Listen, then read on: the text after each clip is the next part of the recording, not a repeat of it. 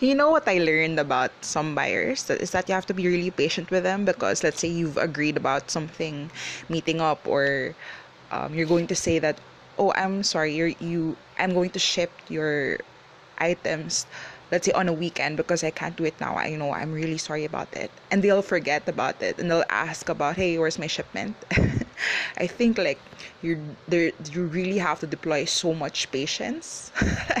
so I'm just like really learning that now. I, I know it's like the same with like a normal shop and having that. It's just a little bit tricky with some buyers who just want to get their items and don't have or don't want need um, that kind of information that you know they have to be reminded about it all the time.